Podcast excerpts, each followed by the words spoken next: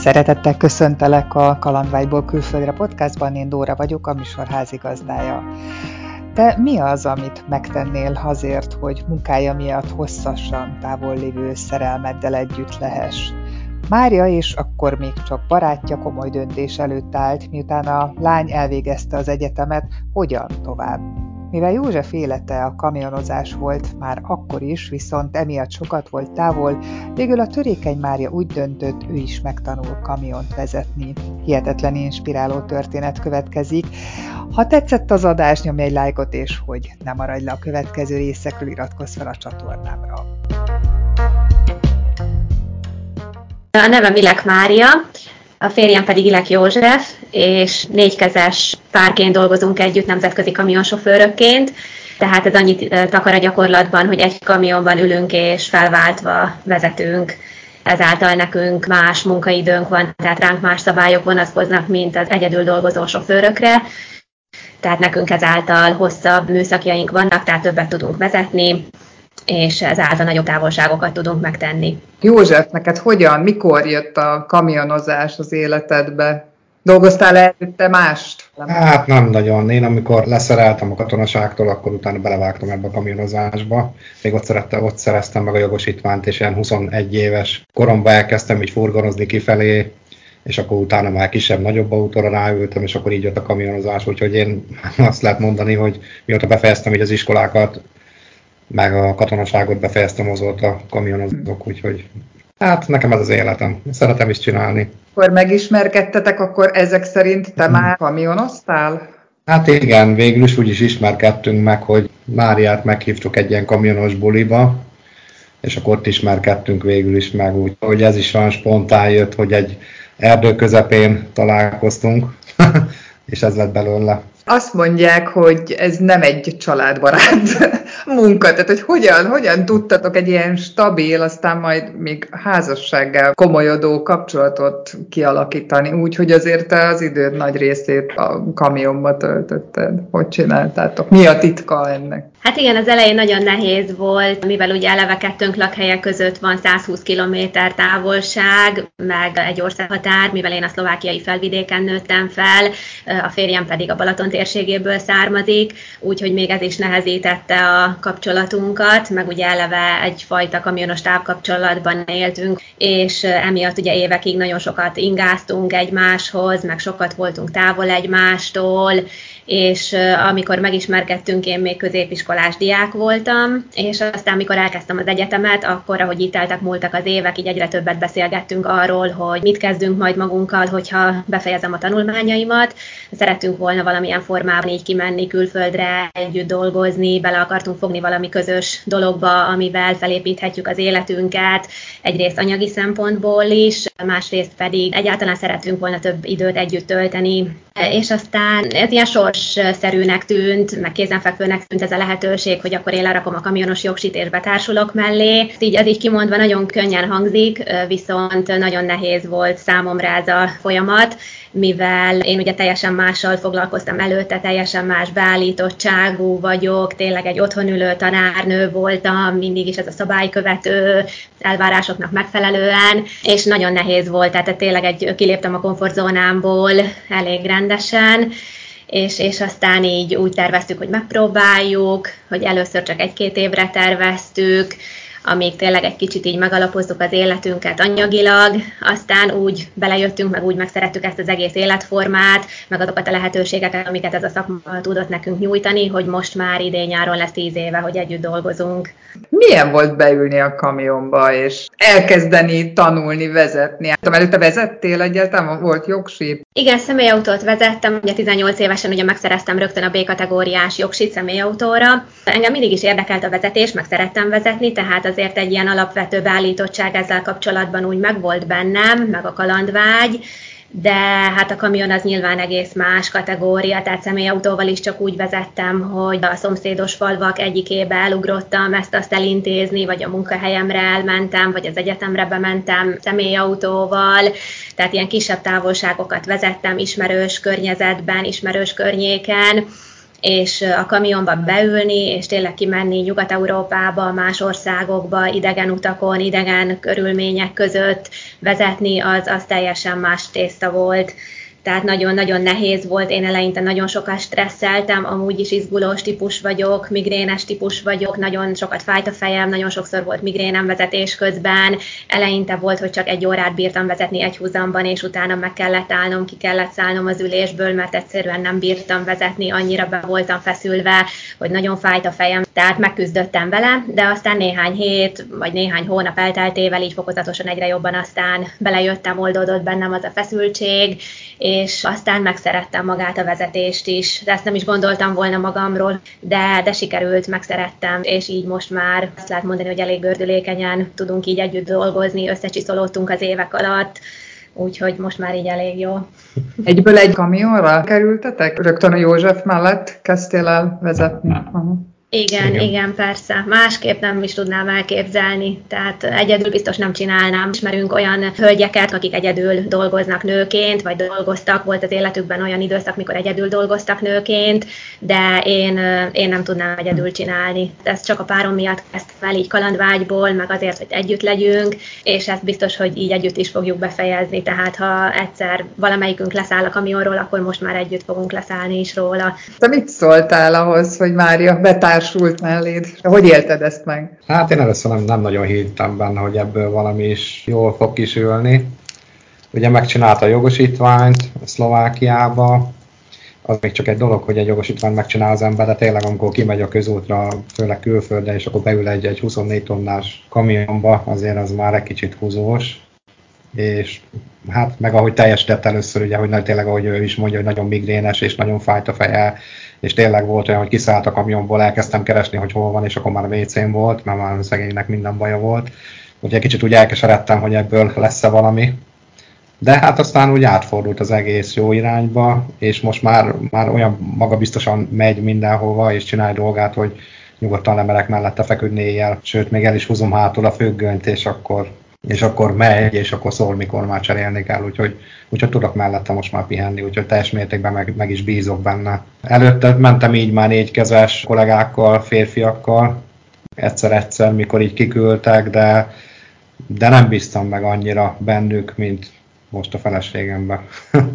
Úgyhogy szerintem ez egy nagy ez, ez nagy dicséret. Igen. Nem? Mennyi idő kellett ahhoz, hogy, hogy már komfortosan érezd magad, és élvezd a, a vezetést, Mária? Hát néhány hónap, néhány hónap elteltével már azt lehet mondani, hogy maga biztosan vezettem. Nagyon sok múlott azon is, hogy milyen cégnél dolgoztunk, tehát milyen munkahelyünk volt, mert először az első cég, ahol elkezdtünk dolgozni együtt, ott három hónapig voltunk csak, az egy szlovén székhelyű cég volt, és az nagyon jó ilyen kis betanuló cég volt számomra, mivel ott nem volt még nagy hajtás, tehát ott nem kellett kidolgoznunk a maximális vezetési időket, a maximális műszakokat, mert csak rövidebb fuvarokat csináltunk, kényelmesebb munkatempóban dolgoztunk, tehát arra volt jó, hogy kicsit így belerázódtam a vezetésbe és aztán három hónap után mentünk ki Németországba dolgozni, ahol végül két évig maradtunk egy ilyen kis német székhelyű török cégnél, ahonnan Spanyolországba jártunk, és ott nagyon-nagyon nagy hajtás volt. Tehát az volt számomra az a bizonyos mély víz, hogy ott belettem dobva a mély vízbe, mert ott szükség volt mindkettőnk maximális vezetési idejére, tehát ott nem számított, hogy milyen időjárás van, milyen útszakasz van, ott menni kellett. Tehát ott muszáj volt nekem is kidolgoznom a maximális vezetési időmet, vezetnem éjszaka is, ha fáradt voltam, ha álmos voltam, nem számított, hogy mi volt, muszáj volt menni. És én annak a munkahelynek köszönhetem azt, hogy megtanultam magabiztosan vezetni, mert ott az alatt a két év alatt, ott, ott tényleg nagyon sokat fejlődtem, és nagyon sokat tanultam saját magamról is, a szakmáról, a kamionozásról, meg kitartásról. Egy kicsit akkor menjünk bele a szakmába. Mondtátok az elején, hogy nagy különbség van, hogy négy kezes kamionozást csináltok, mint, mint azzal, aki egyedül vezeti a kamiont. Mik ezek a különbségek, milyen szabályok vonatkoznak rátok? A mi, mi esetünkben ez úgy néz ki, hogy nekünk nem 24 órából áll egy nap, hanem 30 órából, mivel amit dolgozhatunk, az a maximális munkaidő az 21 óra, és ezután a kötelező pihenőidő, amit ki kell vennünk, az 9 óra. És itt egy a 21 plusz 9 órából tevődik össze a 30 órás műszak, tehát lényegében milyen 30 órás körforgásban vagyunk, és az a 21 órás műszak, amit mi ugye ketten, mivel két sofőr ül egy kamionon, tehát mi 21 órát dolgozhatunk, és ez abból áll, hogy fejenként vezethetünk maximálisan 9 órát, tehát az ugye kétszer 9 18 óra, és akkor plusz még van 3 óránk a rakodásra, vagy egyéb feladatok elvégzésére, és akkor így áll össze a 21 óra munkaidő, az a maximális lehetséges munkaidőnk, és azután pedig a 9 óra pihenő, amit optimális esetben alvásra ki tudunk használni, tehát 7-8 órát végig tudunk belőle aludni, és így ismétlődnek a műszakok. Természetesen ezt nem, nem kell mindig maximálisan kidolgoznunk ezt a munkaidőt, mert ez függ a fuvar jellegétől és hosszától is, tehát vannak olyan jellegű fuvarjaink, vagy olyan távolságot kell megtennünk, hogy nem kell kidolgoznunk a 21 órát, hanem mondjuk csak 14 vagy 16 órát, és akkor azután van 9 óra pihenőnk, és úgy kezdődik aztán előről az egész. Tehát ez, ez nagyon hektikusan változik napról napra, nekünk nincs két egyforma napunk, nincs napi rutinunk, hanem tényleg minden, minden nap más, minden nap egy új kaland és kihívás. Milyen útvonalon dolgoztok most? Ez is változó? Hát változó, igen.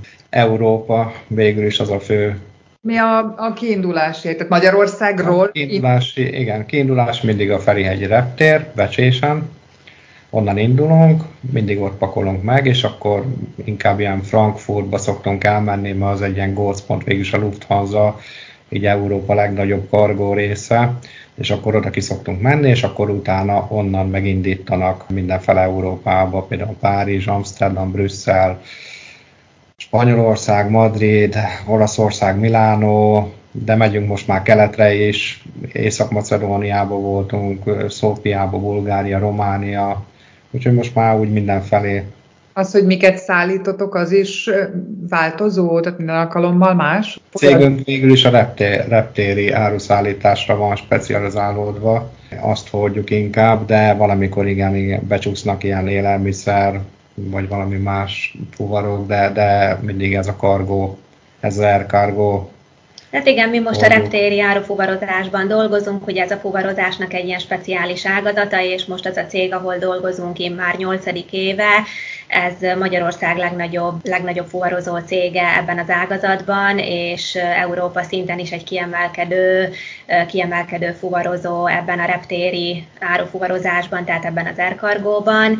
Ez úgymond egy ilyen elit ágazata a fuvarozásnak, és egy ilyen fehéringes meló a kamionos berkeken belül, mivel itt nagyon kevés a fizikai munka, tehát nem nagyon kell rakodni.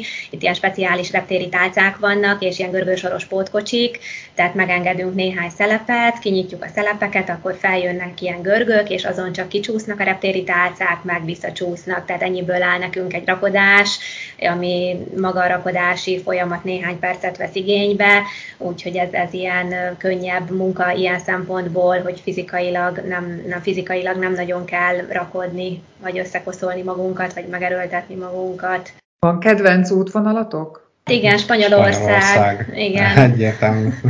Igen, Franciaország és Spanyolország ez a kettő, amit így kamionos szempontból a legjobban szeretünk, mivel a francia pályákon, meg a spanyolországi pályákon is ugye maga az útminőség is nagyon jó, tehát ott nagyon jó minőségű autópályák vannak, nagyon jól felszereltek a parkolók, széles tágas helyek vannak, mindenhol könnyen el lehet férni kamionnal.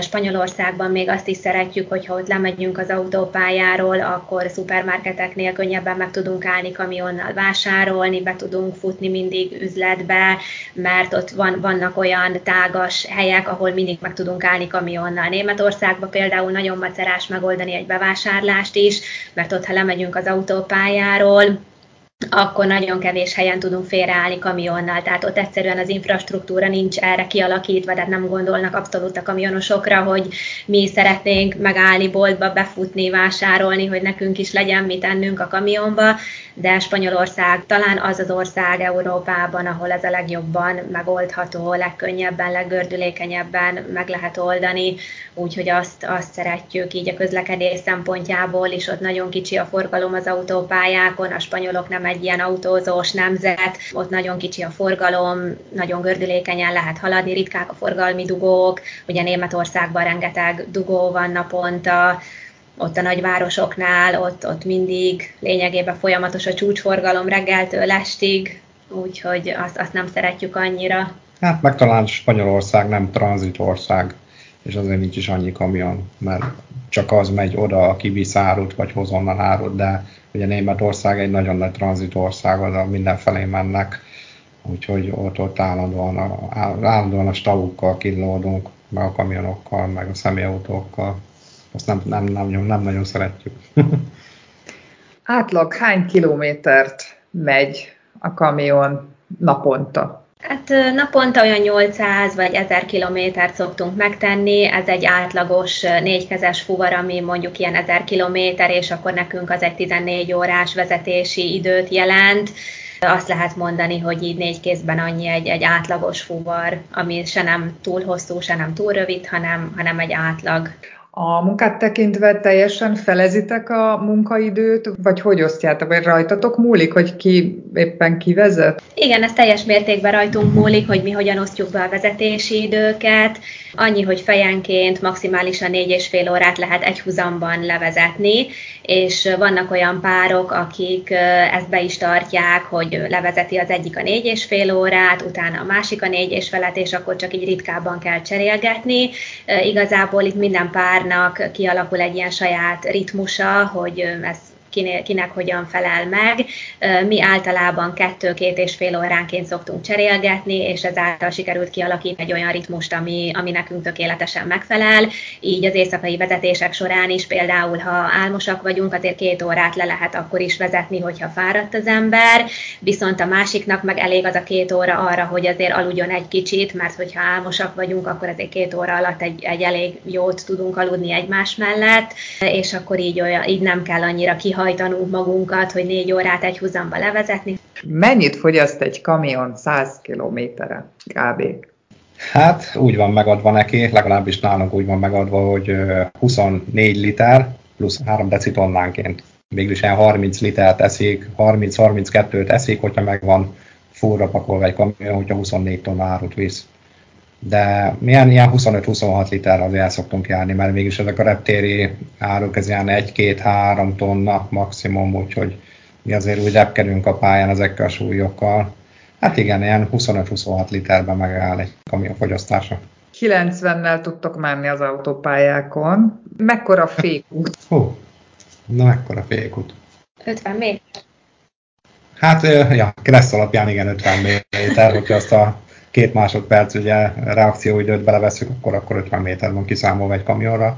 Igen. Hát ez nagyon változó tényleg, mert nagyon veszélyesen közlekednek a személyautók, nem csak itt Magyarországon, külföldön is, főleg Németországban, hát úgy bevágnak az ember elé, hogy sokszor olyan helyzetekbe kerülünk, hogy Hát azt szerintem a féktávolságot nem lehet kiszámolni, mert már tényleg lemész a leállósába, vagy éppen valahogy megpróbáld elkerülni a balesetet, úgyhogy hát erre nem tudok mit válaszolni így hirtelen. Mire képes az automata vezetőrendszer? Ugye van benne tempomat, meg sávtartás, vagy, vagy követési távolság, vagy mit tart? Követési távolság, sávtartó, tempomat, mindent megcsinál tényleg. Csak fogni kell a kormányt, teljesen be lehet rajta mindent állítani. Igen, van ez az adaptív, úgynevezett adaptív tempomat, hogy alkalmazkodik mindig az előttünk haladó járműhöz, tehát be lehet állítani egy ilyen bizonyos távolságot, méterben az mennyi szokott lenni, 25 méter vagy 25, 25 50 meg 75 25 50 meg 75 méterbe lehet állítani, és akkor ő tartja azt a, azt a távolságot, tehát ha az előttünk haladó jármű lassít, akkor, akkor nekünk is automatikusan lassít a kamion, hogy megmaradjon ugyanaz a például 75 méteres távolság a két jármű között, meg van sávtartó asszisztens is, vészfék asszisztens, tehát nagyon sok ilyen automatika bele van már szerelve ezekbe a kamionokba, ami sokszor nagy segítség és előny, de időnként lehet hátrány is, például ha olyan időjárási viszonyok vannak, hogy csúszik az út, vagy esik az eső, akkor viszont nagyon veszélyes tud lenni az adaptív tempomat is, vagy a vészfék asszisztens is, úgyhogy az emberi tényezőn múlik minden, tehát végső soron nekünk kell mérlegelni azt, hogy, hogy az adott helyzetben mennyire tudjuk biztonságosan használni ezeket az automatikákat, vagy mennyire tudunk biztonságosan hagyatkozni rájuk, és adott esetben ki is tudjuk őket kapcsolni, tehát kiiktathatjuk őket, és akkor manuálisan a saját belátásunk szerint hozhatunk döntéseket az ilyen helyzetekben. Engem inkább a belső része érdekel a kamionnak. Hogy van kialakítva ez a személyes rész? Bár mondjuk a vezető fülke is érdekes lehet, hogy az milyen kényelmi funkciókkal van ellátva, de hogy hogyan éltek ott? Tehát ugye házas pár vagytok, azt gondolom, hogy főzni, meg aludni, meg mosdani, szóval ilyen szükségletek vannak. Hogyan? Hát ugye a vezetői kamionfülke ugye 4 négyzetméter, tehát nekünk ez a 4 négyzetméteres élettér áll a rendelkezésünkre, ahogy minden tevékenységet elvégezzünk, és az adott esetben ugye a munkahelyünk, az irodánk, a hálószobánk, a konyhánk, és néha akár még a fürdőszobánk is, az a 4 négyzetméter, úgyhogy annyi, hogy van egy felnyitható ágy, és hogyha felnyitjuk az ágyat, akkor alatta vannak ilyen pakoló rekeszek, ahova ugye el tudjuk rakni az edényeket, a gázpalackot, meg nagyon sok ilyen polc van ki kialakítva így a kamionba körbe is, és így elég jól el tudjuk pakolni a holmiainkat, illetve van egy gázpalackunk, egy 3 kilós gázpalackunk, és akkor annak segítségével főzünk mondjuk kávét reggelente, vagy csinálunk egy rántottát, vagy ilyen kisebb, egyszerűbb főzéseket szoktunk így véghez vinni, tehát általában ilyen egyszerűbb dolgokat, amit úgy könnyen el lehet készíteni a kamionban, vagy gyorsan kész van, mondjuk ilyen csirkehús, rizs, és ilyen hasonló egyszerű dolgokat szoktunk így sütni, főzni a kamionban de egyébként meglepő, hogy egy gázpalackkal és egy egyetlen serpenyővel is akár mennyi mindent el lehet készíteni, mert tényleg egy kis kreativitással, meg egy kis leleményességgel azért nagyon sok mindent meg lehet oldani, és ugyanez van a mosakodásra is, hogy van vödör, lavor, és adott esetben, hogyha nincs más lehetőség, akkor abban is megmosakszunk, de a fürdéseket azt általában benzinkutakon, vagy cégeknél, vagy a cégünk telephelyein szoktuk így megoldani kultúrált körülmények között között. Ugye rengeteget ültök. Valamilyen testedzést, mozgást be tudtok iktatni? Hát esetleg sétálni szoktunk úgy elmenni, kimozdulni így a kamionból, de hát én megmondom őszintén, én nem is, nem is nagyon vágyom rá abba a 9 órába, inkább alvással töltjük azt az időt, mint testedzéssel. Úgyhogy szerintem sokszor örülünk, hogyha visításba el tudunk helyezkedni.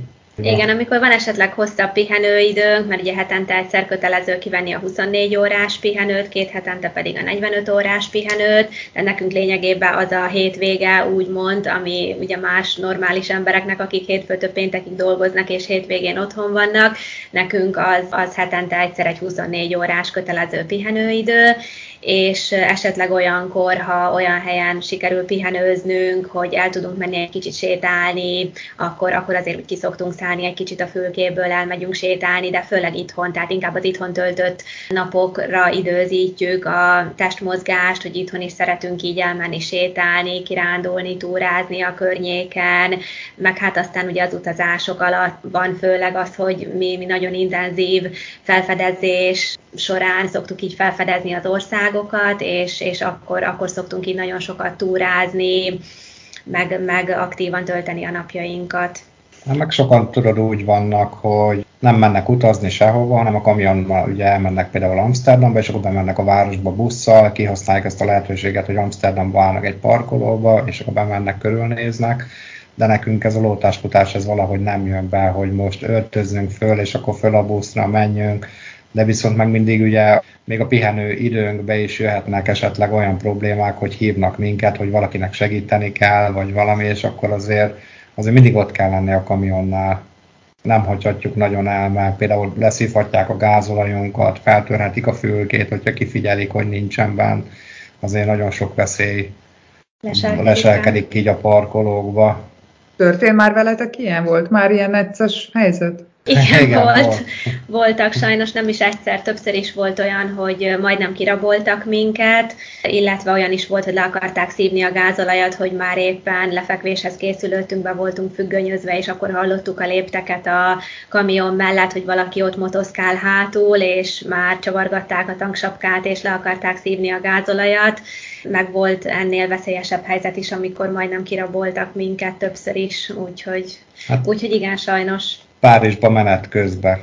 Úgyhogy én tolattam, a Mária kim volt, irányított, mert be kellett mennünk egy kapuba betolatni egy egyirányú utcából visszafelé, és akkor én tolattam, a Mária kim volt, próbált segíteni, hogy toljak be, és akkor odajött egy ilyen néger fiatal csapat, és akkor elkezdtek ők is integetni, mint a segítenének, ilyen segítő szándékkal, és egyszer csak arra lettem figyelmes, hogy a jobb oldalon már nyílik az ajtó, és beugrott a négen gyerek, és amit éppen akart, vagy meg tudott volna fogni, azt vitte volna, de hála Isten nem volt elő semmi, és akkor így kérdezem tőle, hogy most mit keresel itt benn, vagy valami így magyarul így hirtelen nem tudtam reagálni rá, hogy egyáltalán mit akar itt benn, és nem is zavartatta magát. Mindent megfogott volna, vitt volna, hála Isten nem talált semmit, rácsaptam a kezére, nagy nehezen kitessékeltem, kiment a fülkéből, de jöttek vissza úgymond már lezártam az ajtót, és törték volna föl, és utána szólt nekünk, mikor ugye betoltunk már a céghez, akkor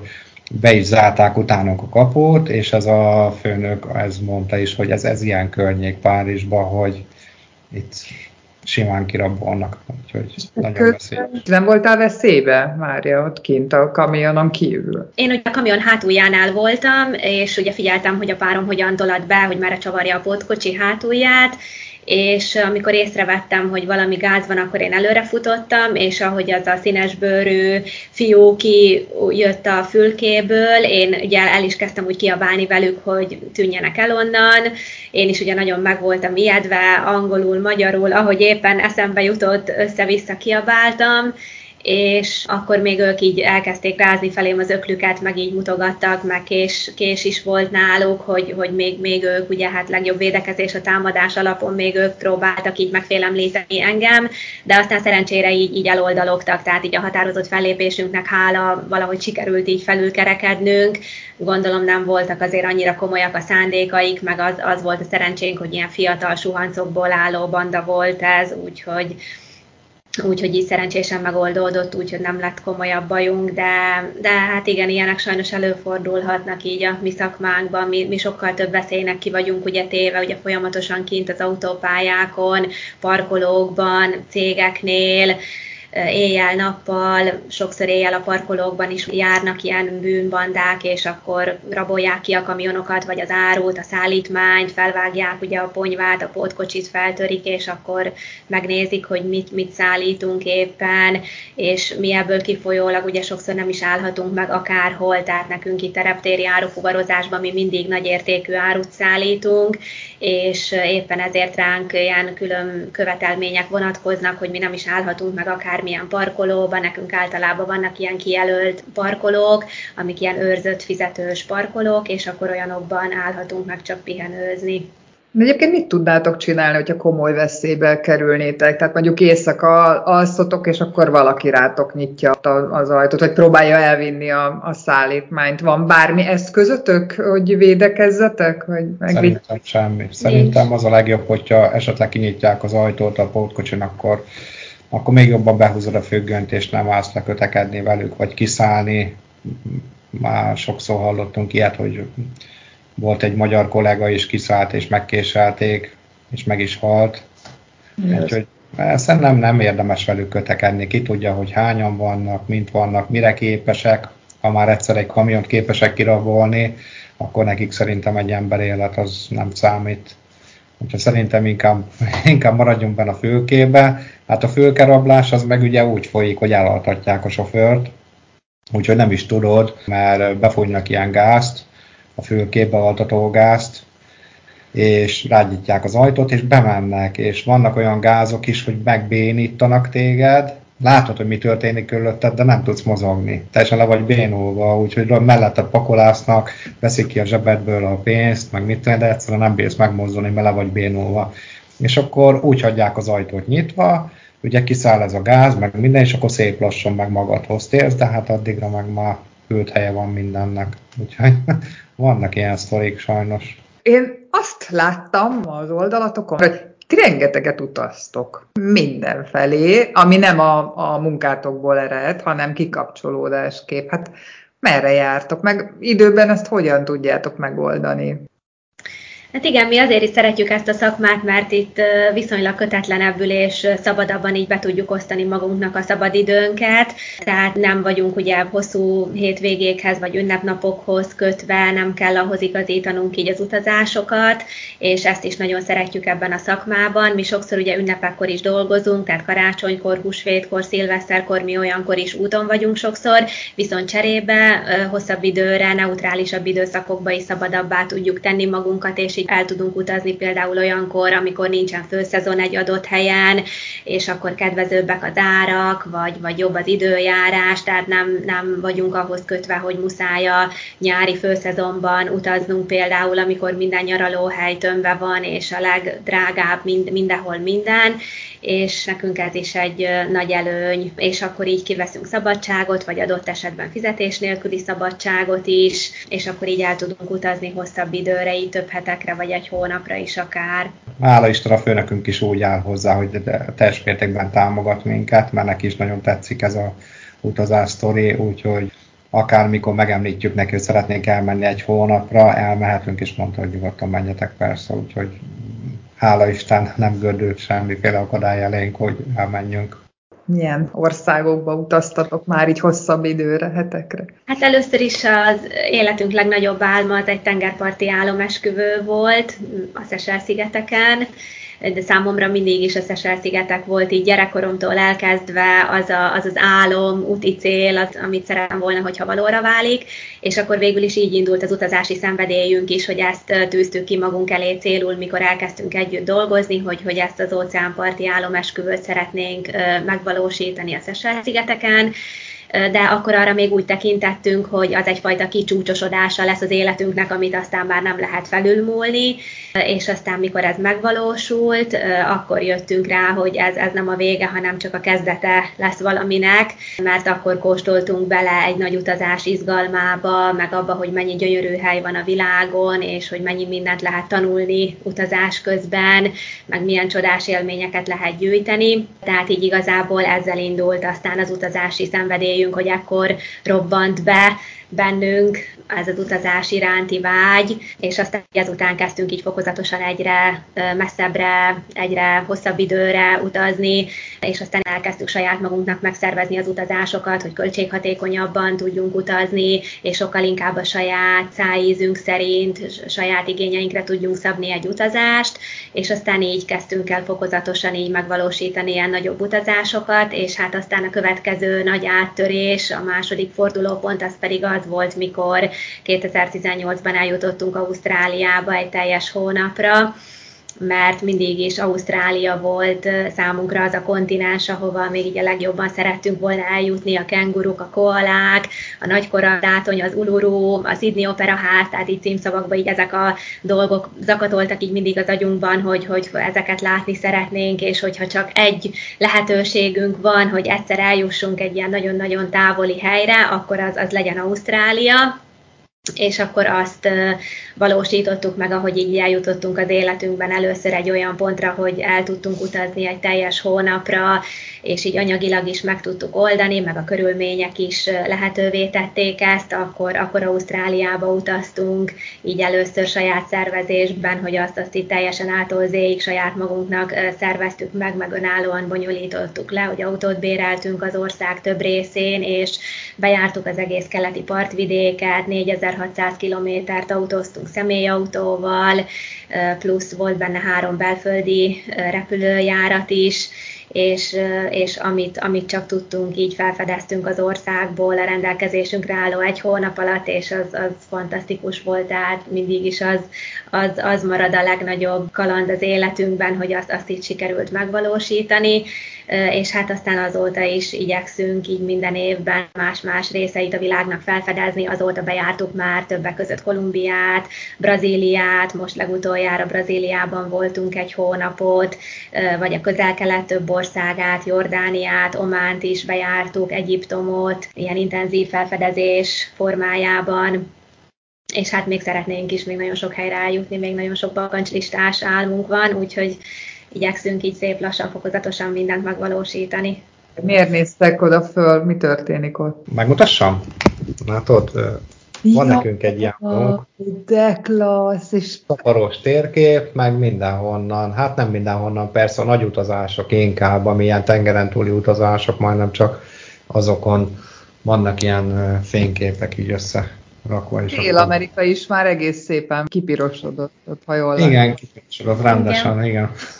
Hála Isten. Mindent ti szerveztek itthonról, vagy pedig akkor már ott vagytok, akkor is még alakítjátok a programot? Én általában szeretek mindent itthonról leszervezni, meg szeretünk így mindent tényleg aprólékosan megtervezni mert rájöttünk, hogy a tudatos tervezéssel sokkal többet ki tudunk hozni a rendelkezésünkre álló időből, mintha csak úgy sodródunk az árral, de persze nyilván azért mindig hagyunk egy kis lehetőséget a spontaneitásnak is, illetve persze nyilván velünk is történt már olyan, hogy kicsit módosítani kellett az útvonalon, vagy az úti terven, vagy éppen egy adott helyzetben, hogy hogyan jussunk el egyik állomáshelyünkről a másikra, így voltak már ilyen helyzetek, hogy improvizálnunk kellett, például most Brazíliában is történt éppen egy olyan dolog, hogy mikor autót béreltünk, akkor éppen óriási zavargások törtek ki az országban, ilyen tüntetések voltak, utakat zártak le, blokkádokat alakítottak ki az utakon a tüntetők az elnökválasztás miatt, tehát ilyen politikai események miatt voltak tüntetések,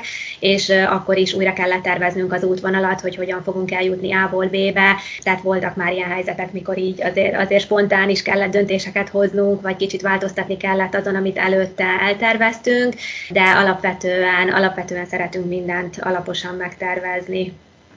Mi volt a legnagyobb kaland? Válaszolhatok külön is, mert lehet, hogy mindkettőtöknek más-más volt, de ami úgy, ha meghallod a szót, hogy kaland, és ott ugye rengeteget utaztatok, meg a munkátok is különleges, az jut eszedbe az a történet. Jó kaland, vagy rossz kaland? Mindegy, ami, ami beugrott. Bácsi, hát, rossz mondom, persze. Hát nekem a, nekem a jó kaland az az, az, az Amazonas, ahogy elmentünk Kolumbiába, Brazíliában annyira nem tetszett most az Amazonas ahogy oda mentünk Manauszba, az már nagyon nagy város volt, meg sok volt a turista, de, de Kolumbiában, ott Letíciában nem voltunk, és onnan még bementünk teljesen az Amazonas mélyére hajóval, és akkor ott voltunk, hány napot voltunk ott? Három? Három. Három napot, és akkor ott elvittek tényleg az Amazonas mélyére, az, az nagyon nagy kaland volt, tehát az, az talán életem legnagyobb kalandja volt. Mitől volt az olyan nagy kaland? Hát maga az esőerdő végül is. Meg a dzsungeltúra. Meg a dzsungeltúra. Ugye gumicsizmában túráztunk, ugye három napig csúsztunk, másztunk. Az egy ilyen igazi dzsungeltúra volt, hogy ott gumicsizmában csúsztunk, másztunk a sokszor bokáig érő sárban, meg ilyen mocsaras sülyeztőkön kellett átkelni, és az, az tényleg egy ilyen igazi dzsungeltúra volt a javából. Akkor elmentünk ilyen éjszakai túrára, és akkor direkt azért mentünk ilyen tarantula vadászat, úgymond, és akkor szerintem így a túravezetőnk már tudta, hogy hova kell nyúlni, így a gyökerek közé, így a fáknak a gyökerei vagy a levelek közé, hogy hol, hol bujkálnak ezek a tarantulapókok, meg hogy milyen kis gödröket kotornak ki maguknak így éjszakára búvóhelyként, és akkor úgy ugye elég rendesen fogdozta meg nekünk, úgyhogy... Ausztráliában nem volt pókkaland? Ott szerencsére ott, nem. Hála Isten, nem. ott, hát Ausztráliában ott inkább én féltem jobban, mivel én meg kígyófóbiás vagyok, és ugye ott is mentünk az esőerdőbe, ugye a Daintree esőerdő, ami a világ legősibb esőerdeje, ami 150 millió éve áll érintetlenül Ausztrália északkeleti részén, ott a nagy korallzátony is elterül, és oda is ugye elmentünk egy ilyen néhány napra, és nomád körülmények között töltöttünk pár napot egy ilyen kis kunyhóban, és akkor ott is így önállóan túrázgattunk ott a környező erdőben, és ott élnek ugye óriás kígyók, és nekem előtte rémálmaim voltak itthon, sokszor úgy riadtam fel az éjszaka közepén, hogy ja Istenem, mi lesz velünk, ilyen érszorítót is vittem magammal egy egészségügyi ládából, hogyha véletlenül az esőerdőben egy kígyómarás esetén el kéne szorítani valamelyik végtagunkat, de szerencsére nem történt ilyes ilyesmi, tehát ott, ami veszélyes állatok vannak, azokkal pont elkerültük a találkozást, tehát ilyen ijesztő kalandot nem volt. Ausztráliában csupa ilyen pozitív találkozás volt állatokkal, tehát a kengurukkal, a koalákkal, a nagykorallzátonyon úsztunk együtt teknőssel, voltunk ilyen bálnanéző hajó kiránduláson, és akkor hosszú szárnyú bálnákat láttunk a hajóról, akkor a Fraser szigeten láttunk őshonos dingókat, tehát ott rengeteg állattal találkoztunk, meg nagyon sok ilyen állatos kalandunk volt, vagy az esőerdőben sisakos kazuár toppant elénk, ami az nagyon nagy ritkaság, hogy azzal lehet ott találkozni és mi nekünk olyan szerencsénk volt, hogy összesen háromszor is láttunk kazuárt így szabadon az esőerdőben, teljesen spontán módon úgyhogy ott nagyon sok állattal találkoztunk, de ezek szerencsére mind ilyen pozitív és vidám találkozások voltak. A veszélyes fajokat szerencsére sikerült elkerülnünk. Neked milyen volt igen, hát a legpozitívabb, meg a legnagyobb kaland az, az számomra is ugye egyrészt a Ausztrália nyilván, a másik meg nekem is az Amazonas, tehát az is egy ilyen gyerekkori álmom volt, hogy mindig is szerettem volna eljutni az Amazonashoz, és mikor Kolumbiában elmentünk egy ilyen háromnapos dzsungeltúrára az Amazonashoz, az tényleg olyan volt, ami erről így gyerekkoromban olvastam, meg láttam a filmekben, ilyen kalandfilmekben, ilyen dzsungeltúrákat, és az tényleg fantasztikus volt, úgyhogy nekem is, nekem is ezek, amilyen ijesztő, vagy, vagy ö, rosszabb kaland volt, vagy, vagy olyan értelemben véve, hogy kihívást okozott, az egyrészt most Brazíliában volt, amit ö, már így említettem, mikor a tüntetések miatt újra kellett terveznünk az útvonalat, az elég ijesztő helyzet is volt, mert azért nyilván a saját testi épségünket is féltettük, hogy nehogy valami bajunk legyen, vagy a bérelt autónak. A másik meg volt ilyen Ausztráliában, amikor a Fraser szigeten, ami a világ legnagyobb szigete, ott béreltünk egy terepjárót, amivel így önállóan bejártuk a szigetet, és ott történt egy olyan, hogy beragadtunk a homokba egy rossz kormány, kormányrántásnál, egy kany- rossz kanyart rosszul vettünk be, és akkor beragadtunk a homokba, és aztán így saját magunkat ástuk ki, úgyhogy az is, az, az is egy ilyen nagy kaland és kihívás volt egyben. Mi a tervetek a jövőre nézve? Mi a tervünk? Nem mi a tervünk? Hát szeretnénk ugyanígy folytatni még ezt a kamionozást, mert úgy nagyon szeretjük csinálni. Hogyha valamelyünk azt mondja, hogy most már haza akar jönni, mert ennyi elég volt, akkor mind a ketten jövünk haza az egyértelmű. Úgyhogy most már én sem maradnák, és nem hagynám el így Magyarország, ott legalábbis kamionnal. Biztos, hogy nem mennék ki most már nemzetközizni. Én is letelepednék itthon, és akkor itthon végeznék akármilyen munkát. Egyébként tényleg mindent ennek köszönhetünk, mindent ennek a szakmának, és nekünk a kitartásunknak, hogy így kitartottunk egymás mellett, és dolgoztunk keményen, mert így, mondjam, mondjam, ugye a család, meg senki nem segített nekünk anyagilag.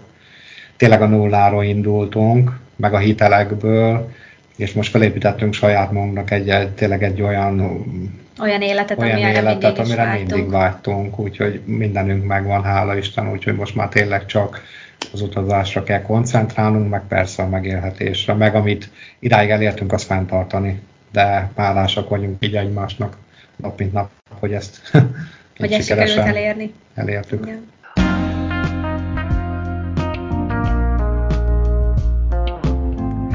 Remélem, hogy tetszett az adás. Ha nem szeretnél lemaradni a következő epizódokról, érdemes feliratkozni a csatornára. Találkozunk a következő részben jövő szerdán.